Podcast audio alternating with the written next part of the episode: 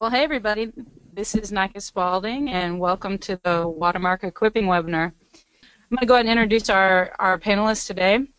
First of all, there's Nathan Wagnon, the Equipping Director of Apologetics at Watermark. So, yeah, hey, that's Nate. right. What's up? Hey, good to be with you guys. Normally, I'm the one who's introducing all this, so if you've been on these in the past, you've already heard my voice, but I've passed the baton to Nika for today. So, So we'll see how well that goes. uh, the next panelist is Sylvia, used to be McCallum, now Oh, Bateman, Formerly so formerly known as McCallum. yeah. Um, and Sylvia will jump in if we have questions and interrupt us. So, thank you, Sylvs. It's my pleasure to be here. How long have you been married, Sylvia? Yeah, a month and three days. But That time, is legit. yeah, looking forward to answering those questions, and I'll just be responding back to you. And then if we get one more than once, we'll pose it to the panelists. Awesome. She's also willing to answer questions about marriage because she's now an expert. Exactly. Uh, and then our two panelists. So, first one, Dr. Steve Porter. He's the professor of theology and philosophy at Biola University at the swampy, cold Southern California area. Yeah, yeah. So, uh, That's right. Thank you. I'm, I'm glad to be with you guys. I'm looking forward to the conversation. that's great. And I should probably also mention that he's the general editor of the Journal of Spiritual Formation and Soul Care. So, he knows a few things about what we're talking about today. Yeah. Um, and then our next panelist, Scott Burns, who's the pastor of discipleship at Grace Church. Good to be here.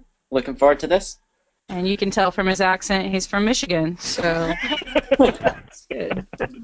I'm a Texan. You not tell? I'm a Texan. nice. uh, so Scott's from Scotland. So if nothing else, you'll get to enjoy his accent for the next hour. Yeah. So I'm going to go ahead and kick over to the guys. And uh, as you all know, we're talking about discipleship today. And one of the things about discipleship, if you were to ask 10 people what is discipleship, you'd probably get 10 different answers. And so we're going to just start, kick it over to and just talk about what are some common views of discipleship and maybe what are some common misconceptions about discipleship. Yeah, so as, as you can see on your uh, computer here, we've got, uh, we just pushed out of three or four just common views that we typically see around here. Um, and by here, I mean like in the DFW area, but even in my experience, like broadly, pretty much wherever I go, these things tend to tend to pop up. So one of the most common ones that I hear, and, and as I was preparing for this webinar today, and, and normally I think about discipleship a lot anyway, so I typically my radar's up about um, what's going on in that conversation. I probably one of the biggest things that I hear is is uh, this dichotomy that is uh, conversion and uh, the fact that someone can be a Christian and yet not be a disciple. So there's kind of this conversion first, and then this optional discipleship and following Jesus comes later as you raise your level of commitment or your level of activity or something like that. So that's pretty common as thing that we see um, around that I see, which goes to number two that there that something that requires some kind of like unspecified level of commitment. And the reason we said unspecified there is because a lot of times the level of commitment in order to be deemed a disciple totally differs between whoever you're talking to. So, in fact, I was listening to a, a deal uh, a few weeks ago by a guy, and he had his eight things that um, were required in order to be a disciple. So, if you had to fulfill those eight things, and then you were a disciple which can be confusing, obviously, because that one guy has eight, another guy has ten, another guy has three. Like, well, which one is it? So, and then a lot of times in churches, as we hosted the church leaders conference here a few weeks ago, I talked to a lot of pastors from around uh, the country, really, and a lot of them um, in churches will have the idea of discipleship as being just like a like a little more than a Bible study. So if someone says, "I'm going to go to my discipleship group," really what they're talking about is I'm going to go to my Bible study and we're going to study Romans, and then I'm going to go home and maybe what's required of me is I read a little bit else outside of that and maybe memorize some verses, but then I'm just going to come right back to my discipleship group the next week and, and be discipled, which plays into number four there. And that is a lot of people will tie in their definition of discipleship to a certain program or methodology. So if you completed a curriculum then you've been discipled. Or if you met with an older Christian person who's a little further down the road and more mature, then you've been discipled. So, Steve and Scott, I'll pass it to you guys. Like, what are some common things that you guys see in your contexts that are just various views on how people think about and talk about discipleship. Well, uh, I, I, the one I see probably most, though I, I, I can relate to all those you mentioned, is uh, is number four, Nathan, the certain program or methodology. In fact, just just yesterday, I was with a class of students um, here at Biola, and I just asked them. I said, "How many of you um, have been discipled?" And out of a class of about 50, I would say maybe a, a, quarter to a third raised their hands. And then when I asked them, so you know, what what did that look like? Um, you know, what was what was uh, how were you discipled? And and most of them, it, it, it, they they they only counted it as discipleship is if they had uh, some sort of usually older, more mature Christian who came alongside them for a season of time, either right after they got saved or it could have been later in their, their Christian life, but that person mentored them for a season. It could be a year or two. And also, there was a real strong emphasis on kind of life on life uh, mentoring this this real close access where it wasn't just we met in a coffee shop and and they taught me how to you know study the bible or something it was well i got to i got exposure to how they live their life and I thought, well, you know, that that's wonderful that these these students got that sort of uh, mentoring. But but what I went on to say is, you know, no, really, everyone in this classroom's been discipled, and you are you are being discipled. Uh, we're being discipled by Jesus, and and that Jesus didn't give up on discipleship, um, you know, when he when he left Earth, but he continues to take on uh, students, uh, and so um, so that that that's the. I mean, to, we could talk more about that, but as I think about some of the common views it's it's this idea that unless I go through a certain sort of program, I'm not really um, uh, I haven't been discipled. Yeah, so let's let's go ahead and go that direction. So you touched on this a little bit just now that discipleship is is really discipleship through Jesus. And so why don't Steve and Scott and Nate jump in as you will? Just what is then Christian discipleship? If it's not a methodology, if it's not this program, which is what people naturally think of, like help us define Christian discipleship as you guys have learned over the years. Well, I'll say I'll say something, and then Scott's gonna Scott and Nathan can correct me. But I I, I think what's helpful is is to distinguish uh, between Jesus' concept of disciple and discipleship, and then Jesus' methodology of discipleship. And and what I mean by the concept again is is disciple, the Greek word mathetos, right? It, it means something like a student, a learner. And so what Jesus called to himself is he called learners, he called students. And again, that that's something he didn't stop doing when he when he asked the disciple when he, he asked his twelve to go out and make disciples. He wasn't asking them to make disciples of themselves. He was calling them to go out into the world and make students of Jesus. And so we, we are all disciples of Jesus. That's what Jesus was teaching when he taught about discipleship. It was discipleship to himself. And then there's a question of methodology. And of course, the methodology Jesus used was this kind of life on life, follow me around, uh, live life together for three years in a small kind of uh, group situation.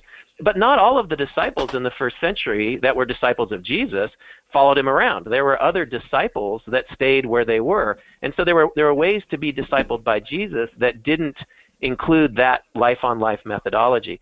And that's where I get concerned is that we in a lot of our discipleship ministries, we've adopted a certain methodology and we we think you know if we if unless you've gone through this sort of program or this sort mm-hmm. of kind of relationship that's the only way you've been discipled when there's all sorts of other ways that we can uh, nurture each other's discipleship to jesus and and so i think if if we distinguish between jesus' concept of discipleship from his methodology, it turns out there's lots of other ways to come alongside people in their discipleship to Jesus besides just meeting with them in a small group format or one on one. And so there's lots of ways that we encourage or nurture one another's discipleship to Jesus that, that, that involves all of the different giftings of the body of Christ and all of the different ways that uh, the members of the body of Christ uh, reach out to one another. So that, that's, that's part of how I would uh, kind of make that distinction.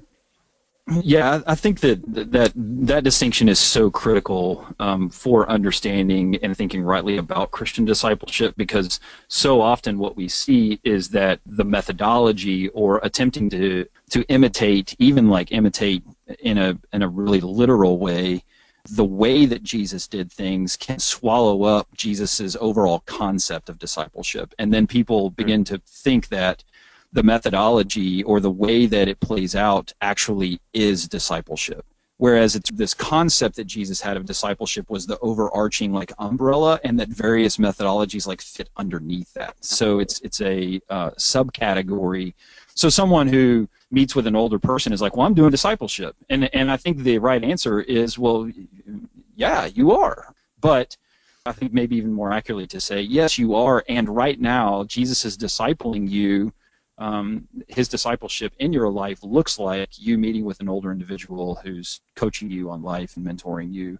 And, and you could say yeah. the same thing about someone who's going through a really specific, kind of intense one-on-one or, or small group discipleship program that's that's very programmatic and has requirements and checklists and you know that I think the answer there too is yeah I mean that also is an expression of discipleship. I think Jesus is using that to disciple you but the where we get in trouble is looking at that expression of it and calling that methodology discipleship itself. And and uh, so I I couldn't agree more with with that um, distinction between concept and methodology. Scott, what do you what do you think, man? Yeah, I'm I'm thinking exactly the same. You know, uh, so in one sense, we've got to look at Jesus and distinguish his concept from his methodology, but then we've got to be able to self-examine and look at am I blending uh, or making synonymous discipleship and the methodology that I like to use. And I think uh, one of the, one of the books on the resource list, Wilkins' book, uh, Following the Master, I think one of the things he sets out really well is the whole concept of Jesus at the time that he was in existence here on the earth. There were a bunch of methodologies for investing in people's lives that existed at that time um, that then the way he's going about doing things was making certain distinctions about what he was intending to do with people that set his way apart from what was going on in this discipleship language that existed. And then, as we've talked a lot about, like as you look through Scripture, once you get beyond the Gospels, that discipleship language sort of disappears because the concept seems to broaden beyond what was an understood methodology of their time to try and give a better flavor of what discipleship should look like as a whole life concept. Um, and so I think, yeah, we, we very easily look at uh, a term like discipleship and a methodology that goes with that. But I think Scripture shows that, that Jesus broadened that, and, and the biblical message broadens that out to be something far greater um, than what we often uh, attribute to it.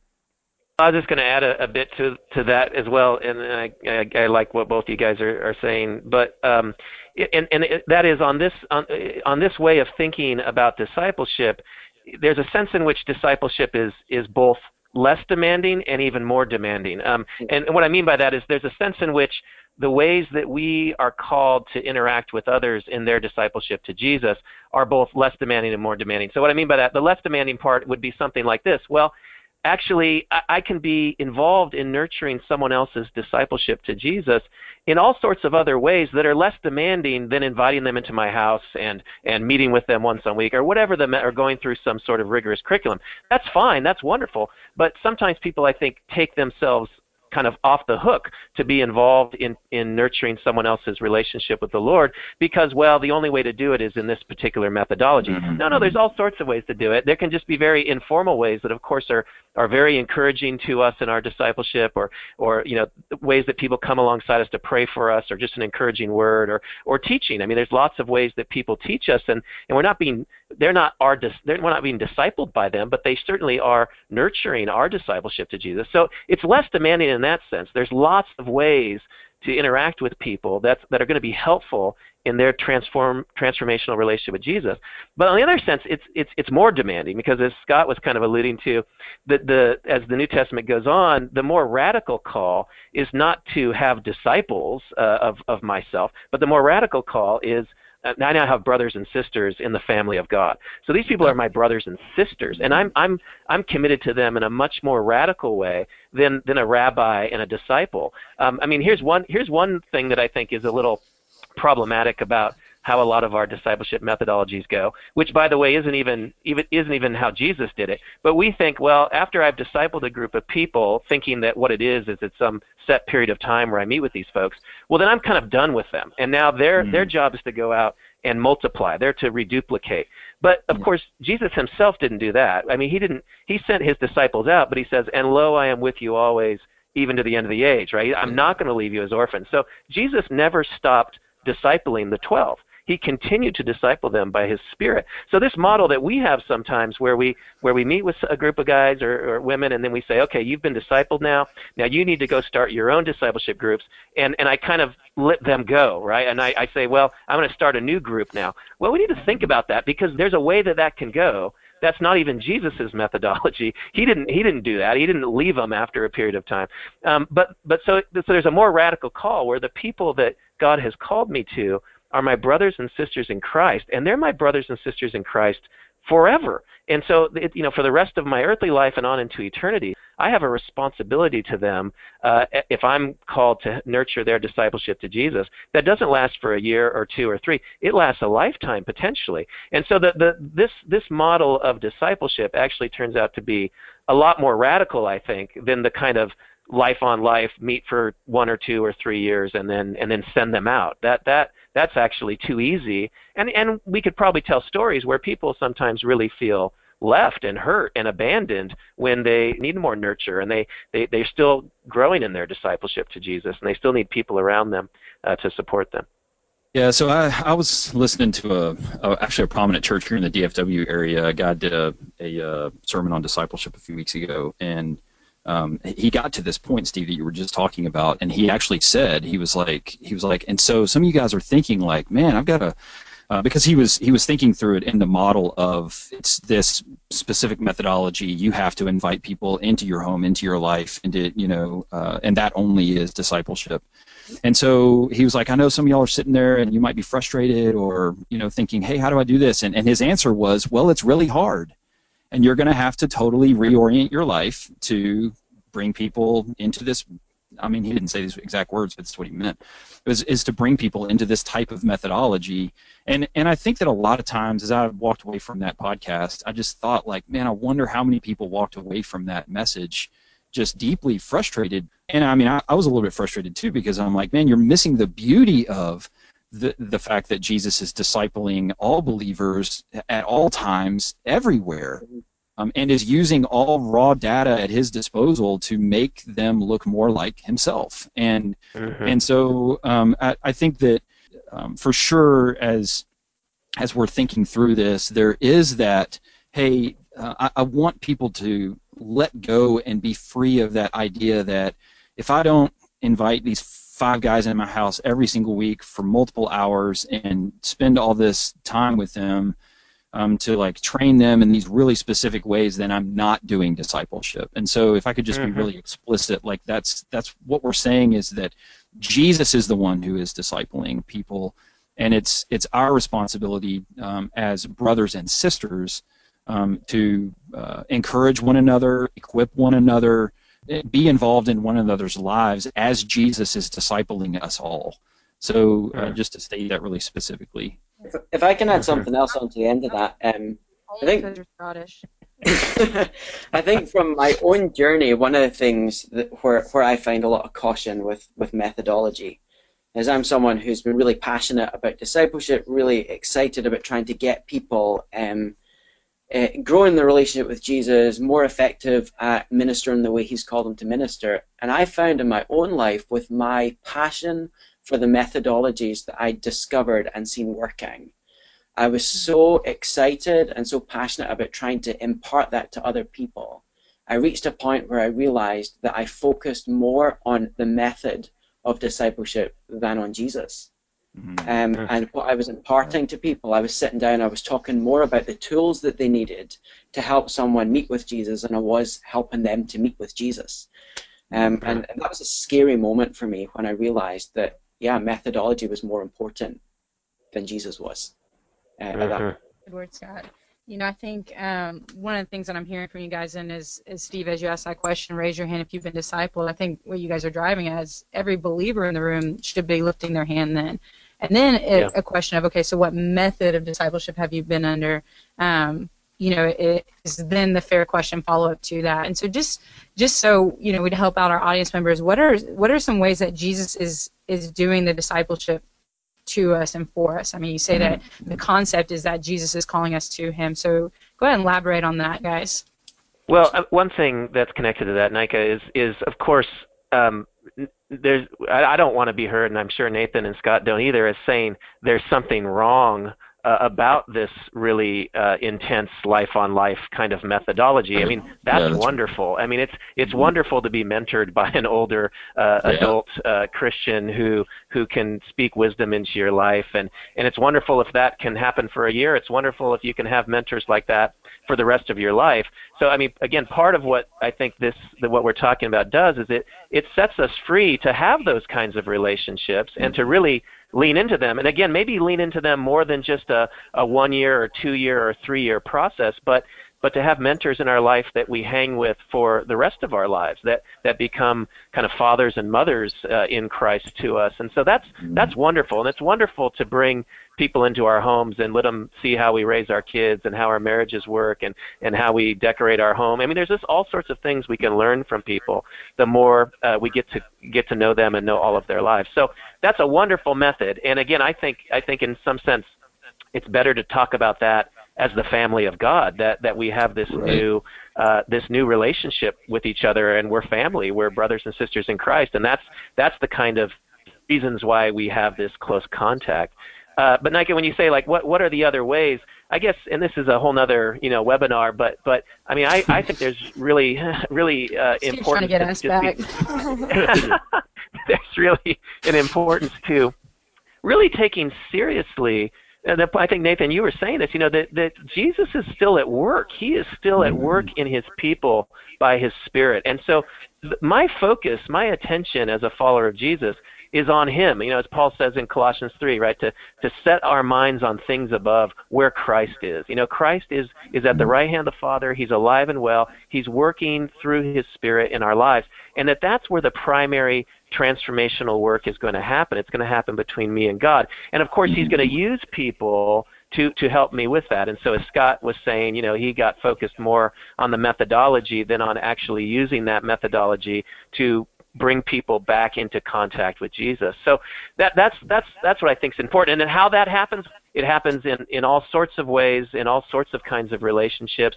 We could certainly talk about the typical ways that God tends to work in our lives through Scripture and through you know the various kind of roles uh, and giftedness uh, in the church and whatnot. And so there's some typical ways that God tends to work, um, and and that's and that's that's going to be all part of our discipleship to Jesus.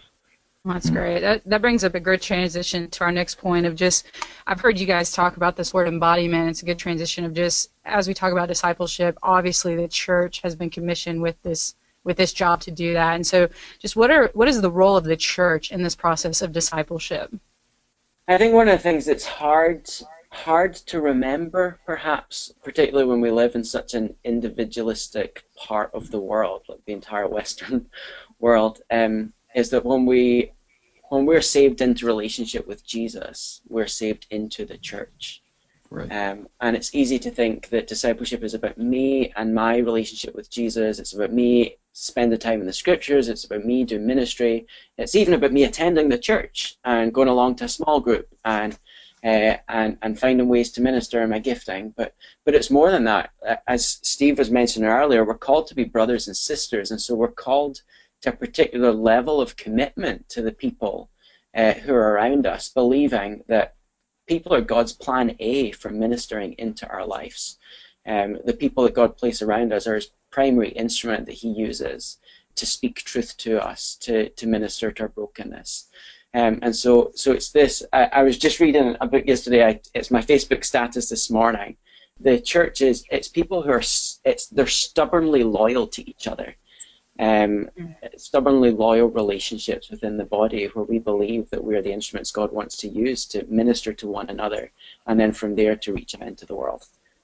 Yeah, I, th- I think um, as I think about this, uh, I, I, mean, I, I, love the I love that language, stubbornly loyal, um, because a lot of times, I mean, that requires uh, staying power, you know, and and I'm not talking about staying power in the in the sense of uh, we will ourselves, you know, in our own strength to hang in with people when the going gets tough. I mean, I'm talking about um, this this abiding relationship with Jesus that produces a strength in the spirit that allows us to be, uh, in a very real sense, the the flesh and bones of Jesus um, to other people, to sit in with them, to be vulnerable with them, to minister to them, to you know, kind of the Romans 12:15, to, to laugh with them, to weep with them, to um, to do life, and that requires over and against a surface uh, idea about discipleship that it's just these things that you do, like you go read your Bible and pray, and, and it, it typically tends to be very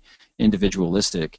That unless we're looking at those types of activities within the purview of the larger family of God, the, the body, the church, then I think we're uh, th- there's we're losing the essence of of uh, how Jesus is discipling us um, through his body. So, Sylvia, I think somebody had chimed in a question. Yeah. So, We've had some good questions come in.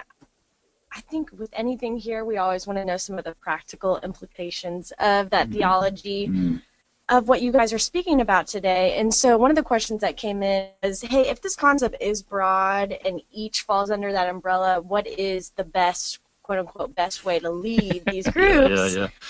Invite them into our lives. And then that question that goes along with that is, hey, does the church have a responsibility to set boundaries or criteria in which you have these leaders leading? And so I, I think there's a practical and then also too some theology.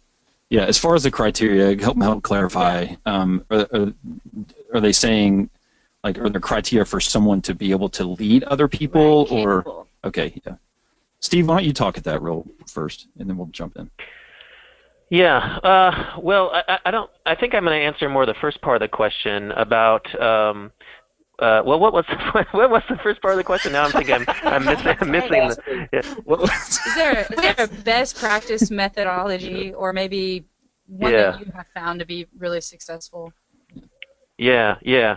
Well, I mean, this it, it's an interesting question because, um, you know, again, in one sense, there, there's there's nothing wrong with with having some sort of program established in a church or just someone who feels particularly called uh, to to come alongside people in a in a particular sort of way, and and that way might mean a certain kind of methodology that that looks something like what Jesus did. Again, it's that's not going to be exactly what Jesus did, but this kind of life on life mentoring or something. That's great.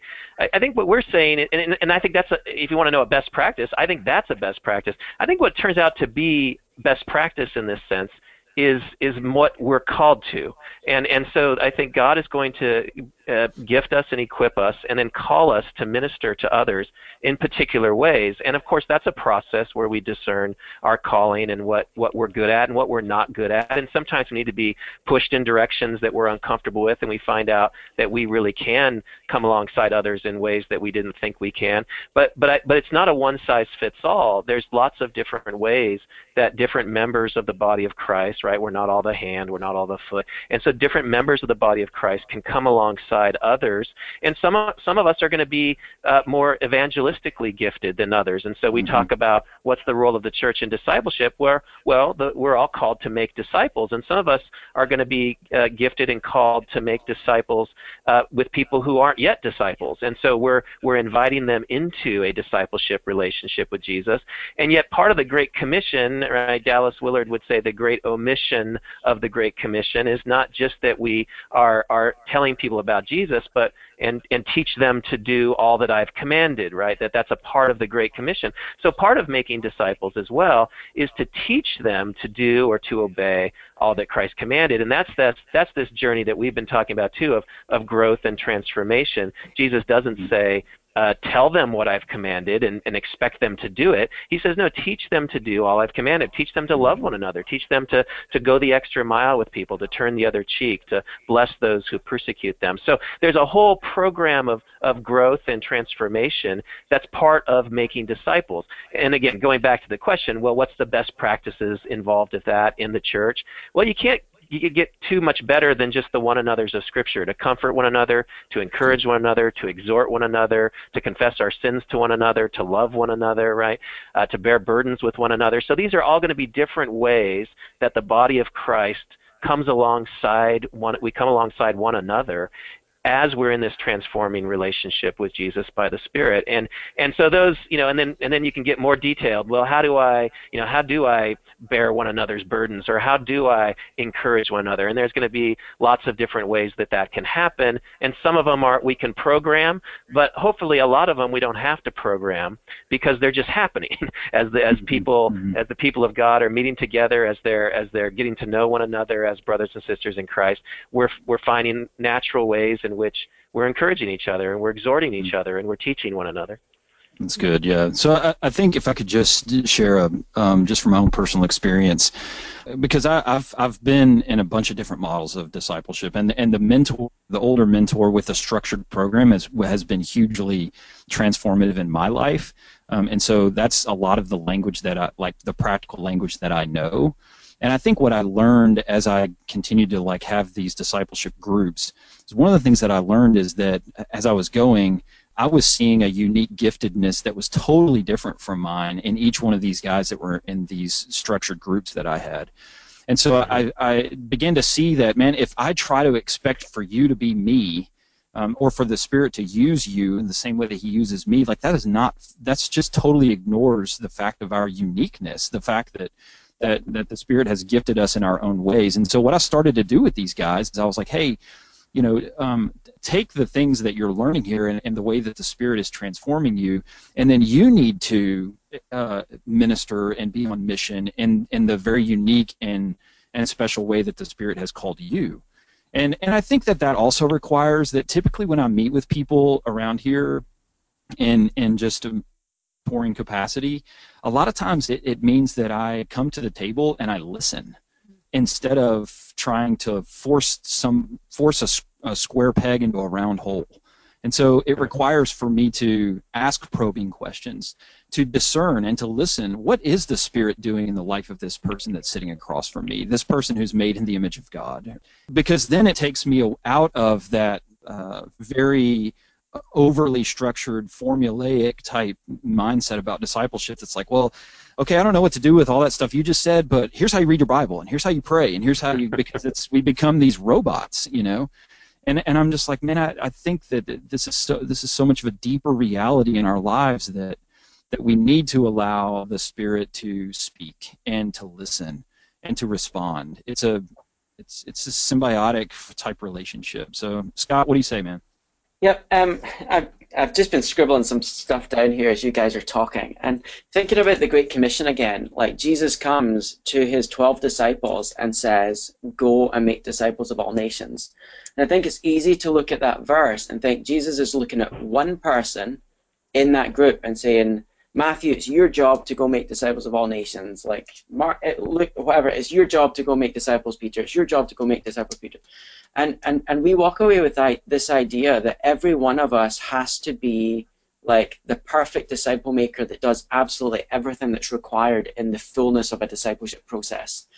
And and realizing that when Jesus gives that command, he gives it to a community of people, to 12 people, and says, You together go and make disciples. And like you're saying, different ones of those disciples have different strengths, different qualities, and you see the interaction through through acts and through in the letters, the way they interact with each other, correct one another, assist one another. They've got strengths and unique abilities. Um, and, and so I think it is, it's, it's partly understanding with the methodology that we're using, do we know its strengths and its limitations? Do we realize that of all the men out there, they all exist because they have some value? That my methodology is not the be all and end all of discipleship, but at certain seasons in people's lives, other methodologies are going to be important. Right. And so we're throwing around methodology. We've talked about one-on-one. I just scribbled down a bunch of things. Um, like what what are other methodologies? So you've got one-on-one mentoring. Um, we've got the focus on reproduction and reproducing. There's evangelism is discipleship, um, deliverance ministry and dealing with demons. Some people claim that's discipleship. Going to Bible college and seminary and going through an intensive educational experience is discipleship. Having a, uh, an experience of the Holy Spirit that manifests in some charismatic way. Some people claim that's discipleship. Retreats, withdrawn into a monastic community is the best way to do discipleship. Um, Sunday school classes, a six to eight week discipleship program, Uh, missional communities, one of the new ones, small groups. Mhm. Just think there's so many methodologies. We're, we're only hitting on one or two as we're talking for the most part, but they Right. all have their place.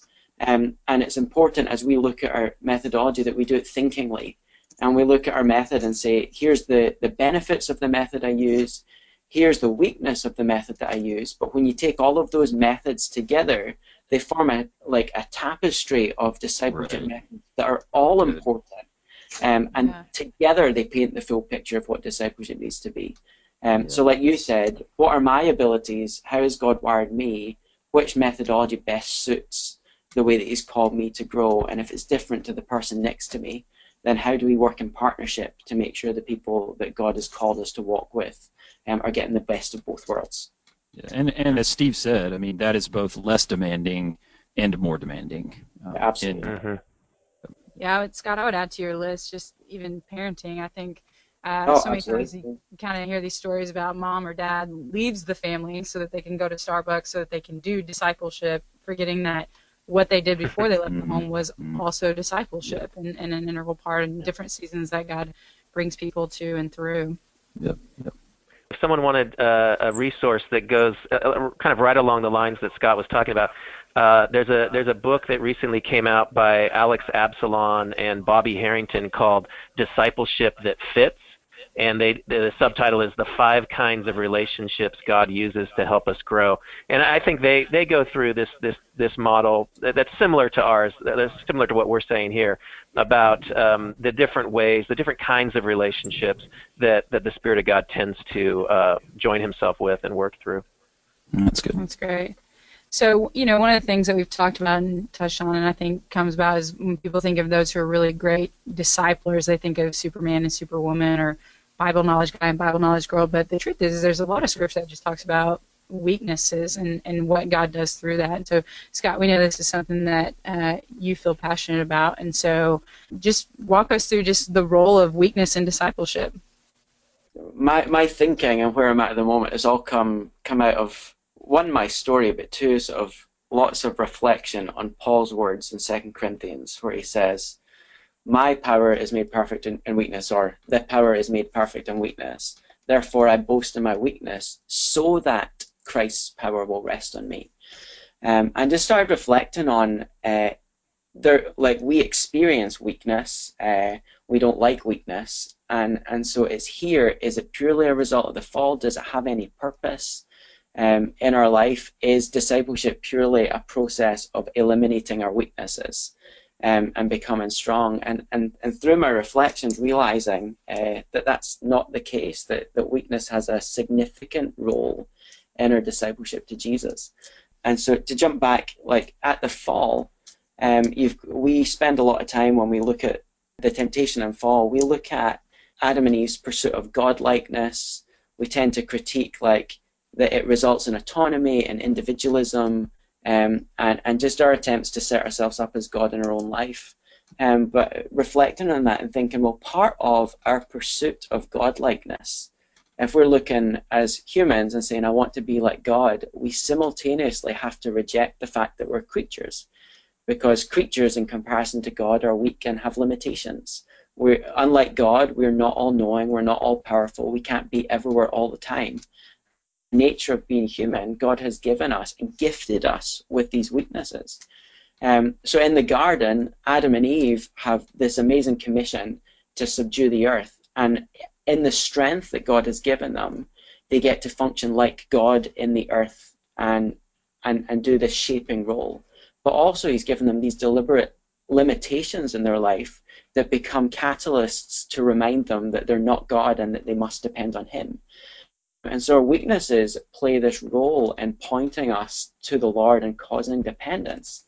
And so when it comes to discipleship, the, the question that was asked, like the second part of it, when we're talking about these these methodologies, like part of it, like knowing the weakness of our methodology is important and using our methodology effectively, knowing our weaknesses and limitations as Mhm. humans, as, as fallen human beings, is part of helping uh, push us in the direction that we're supposed to go. Um, if I'm not an intellectual, I'm probably not going to use the most intellectual method. But we tend to, in our discipleship, look at my role when I sit down with someone or walk alongside them is to look at the, the weaknesses in their life and and stop them um, as if the be all and end all is, is make them as strong as they can be. But the more I talk to people and ask them, like, tell me about the most significant growing experiences in your life, every person so far uh, starts telling me about a really painful experience in their life where they felt completely broken, completely weak, and it forced them to depend on God in a new way. Mm-hmm. Um, and we're talking about the elements that make what what are the best ways of discipleship? What are the elements that are important? Um, I find that the elements that are most conducive to our growth tend to be moments that remind us both of the the dignity, nobility, and strength that God's gifted us with, but also that continually bring us back to the I'm I'm not God, I'm weak, I struggle, I need Him, I need other people. And so weakness plays a really important role in, in catalyzing our need for both God and others. So if we live in a world that's individualistic, what is individualism? It's I'm strong, I can do it on my own, I don't need anybody, I don't need the church, I can be the ultimate disciple maker who does it all. But there's a humility that comes, yeah. Go ahead. Yeah, I, no, I just I'm just going to reiterate. Like I, I think I think we see that pretty frequently in some in some discipleship circles that that uh, that are attempting to through uh, just sheer strength of will will themselves beyond any kind of uh, either real or perceived weakness. So I, I think that, and I think though that what the direct result of that, and, and as I'm thinking about this, I'm kind of picturing like the enemy um, looking at uh, people who are attempting to drive out weakness and at the same time him like laughing all the way. Because he's like hey if you want to drive out this perceived weakness then i'll let you have that because what's going to replace it is pride. And Absolutely. I'll, and I'll take pride over those other vices any day because the pride is the very heart of, of, of where we place ourselves in the place of God, even if we're attempting to follow God in that pride. And so I, I just I've had a couple of just one-off conversations with guys recently, and the the couched in the same type of language that we would expect a Christian to do. But the most recent one, the guy was like, "Man, by by God's grace, these big vices of mine, the Lord's just given me a ton of freedom in that. I've I've just been able to surrender that. But I mean, sometimes I just find that I'm really impatient with people and and really angry and." and I, have gained a lot of victory in those other areas, but I just find myself like, how do I how do I will myself past this? And, and I just had to remind them that the role is not to discipline ourselves to the point where we've pushed out all all weakness in our lives, but to re- recognize that our own depth of depravity and our own sin, that we're far more sinful than we will ever know, right? and that even when we, as I've heard you say before, Steve, even when I pray, I sin. There is sin that goes this undercurrent that we, if we were given long enough, would be able to peel back the layers of. I mean, that's what I find, you know, in my own life is that I mature. The more someone matures, the more they realize, like, whoa, this rabbit hole goes really deep. So, Steve, why don't you yeah. talk about that? Well, I got to give I got to give some credit there. I think uh, C.S. Lewis was the one who said, uh, "Even when I pray, I sin." I, I was I was quoting Even Lewis. Better. Even yeah, he, well, but he he he he knew he knew a few more he published a few more books than I ever will. So. um, but but yeah, no, I I mean I agree with what you and Scott are saying about the the importance of weakness. Uh, I mean, just even thinking of. I mean, I just I just know myself, even just an, as an analogy. If I'm carrying a bunch of books in my bag and you know maybe a cup of coffee, and I'm coming to a to a door to come into a building, and I'm thinking, oh, I can open this door by myself. You know, I can use my foot or something to get this door open. And if if someone comes and says, hey, can I help you? there's a part of me that wants to be strong and say, no, I can do it. I can take care of myself. Um, but to admit weakness, to admit I need help, to admit I'm limited, I, I, I can't do everything, is to give space for someone to come alongside me. So I think that's what Paul's you know talking about, or what he learns in Second Corinthians 12 with the thorn in his flesh is by embracing his weakness, it actually gives more room for God to come within him and empower him and move through him because he's actually admitting he can't do it on his own. So that's and I Scott, I think you're you're exactly right that oftentimes in our discipleship, we're we're we're trying to get people stronger, but strength usually leads to autonomy and independence, but weakness leads us to dependence. And so I think Jesus is always you know the cruciform life the cross way of life. It's a it's a call to smallness. It's a call to being right sized it's a call to uh, taking up our cross and denying ourselves. And that's a that's a call to realize that I'm not as I'm not as good as I think I am and I'm I'm not as great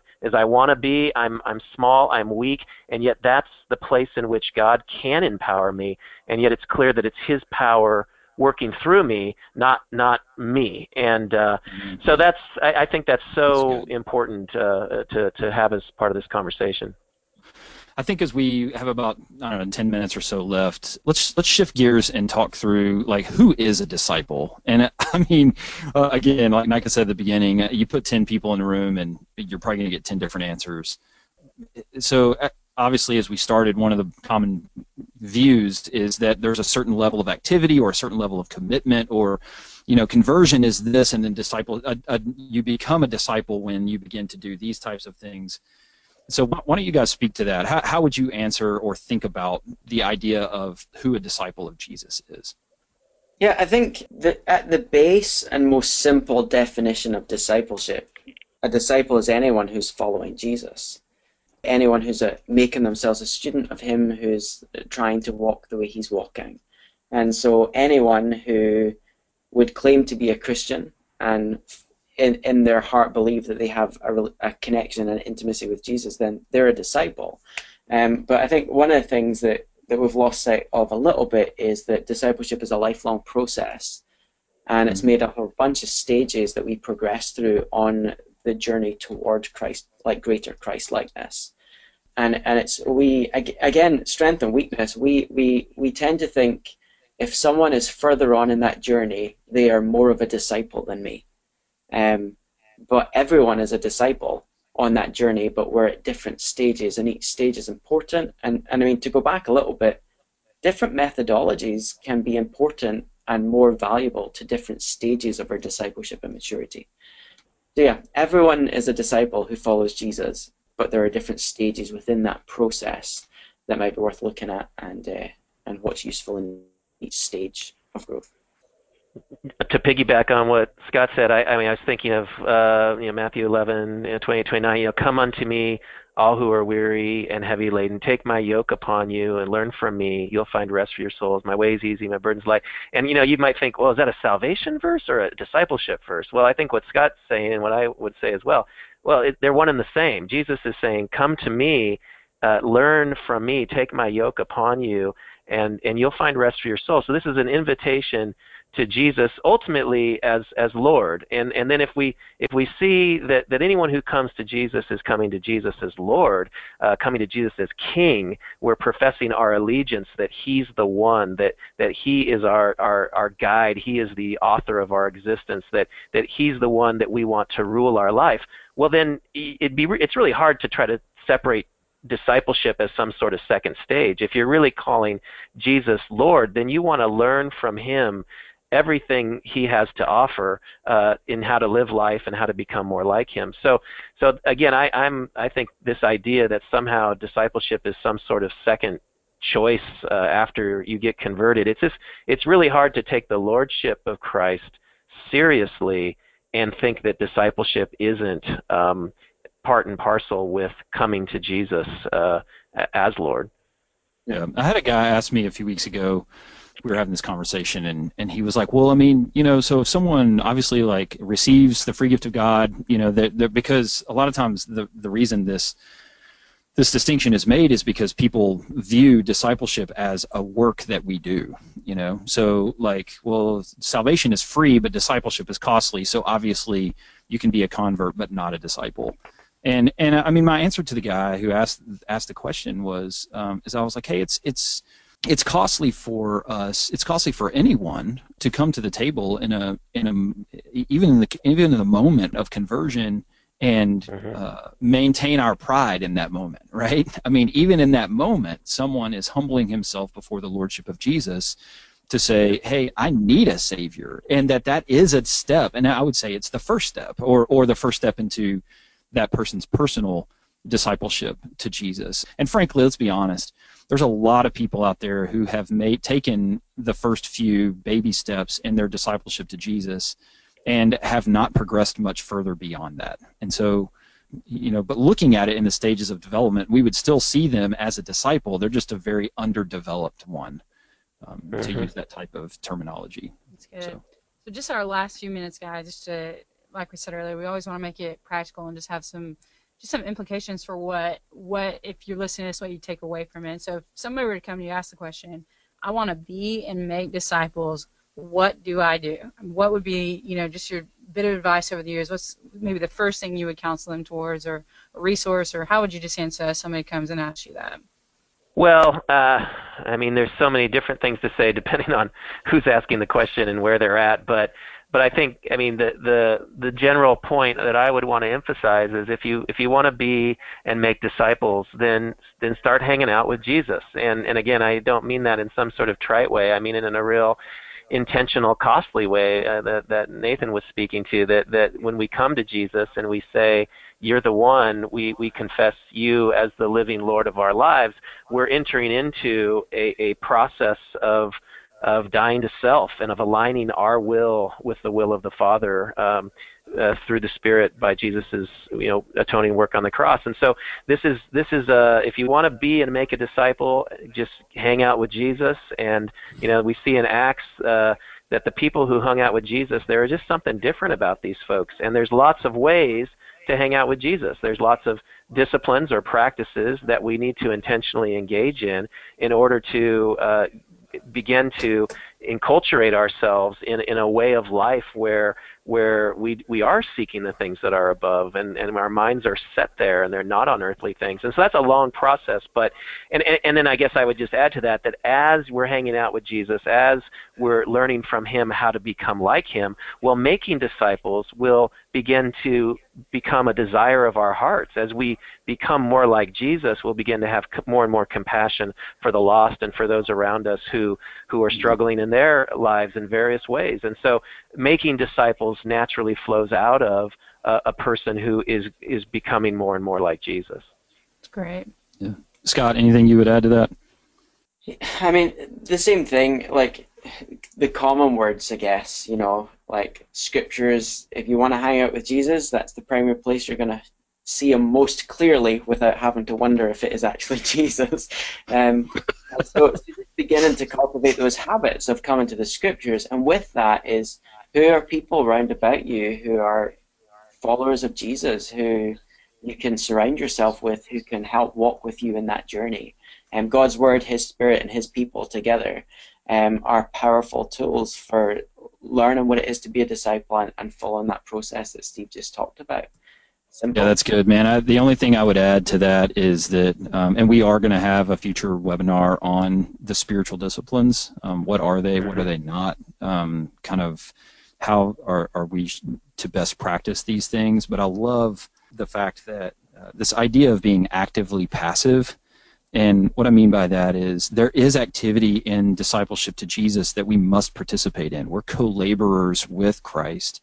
Um, and we cooperate with the Spirit's work in our lives as the Spirit is making us more and more into the image of Christ. See 2 Corinthians 3, 17 and 18, right? So we're with ever increasing glory um, imaging Jesus, and that we have responsibility in that. And yet our responsibility is not something that brings about the change or transformation in our lives. It just places us into the spot where we can passively receive the activity of the Spirit to transform us. So we're actively passive.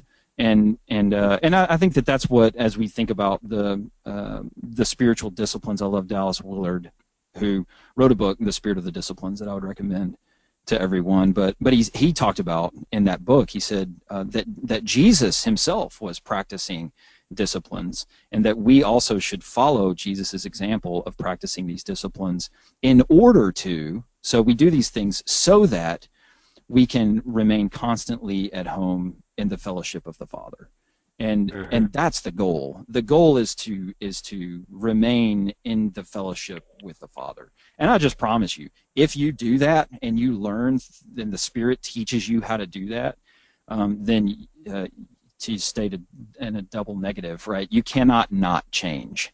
You um, that's that's what the Spirit does. He changes people's lives. That's great. Just as a, if you're hearing us and you're hearing us saying, hey, the way that you can be and make disciples is spend time with Jesus, then please know the heart of the equipping ministry here is to be able to help you do that. And so we have Equip Disciple starting up in the summer sessions. We have uh, this summer the one of the core classes Nathan and I are teaching, a Keys to Effective Bible Study. Yep. And so, hey, one of the most clear and effective ways you're going to see Jesus is to be in His Word, but That's that right. only works if you actually understand how to read and study and interpret and apply it. And so we would love if we can help anybody listening to this or, or any anybody else who tunes in later, if we can help you take your next step in walking with Christ, we would love nothing more than be able to do that. And so, uh, friends, thank you so much for tuning in today. That's our time. As you exit from the webinar today, you're going to have an opportunity to take a survey, and we value honest feedback. And so we can only get better if you'll tell us where we need to get better we are going to do this again. We're going to do it June 17th, and on June 17th, we're going to have a webinar on an intro to apologetics, and our guest will be Greg Koukl, who wrote the book Tactics and uh, is just a friend of Watermark, and certainly we want to call ourselves his friend as well. And so, Steve, Scott, thank you so much for Yeah, tuning thanks, in with us today. That was fantastic. Yeah, that's great. All right, well, if that's it, I guess we'll sign off.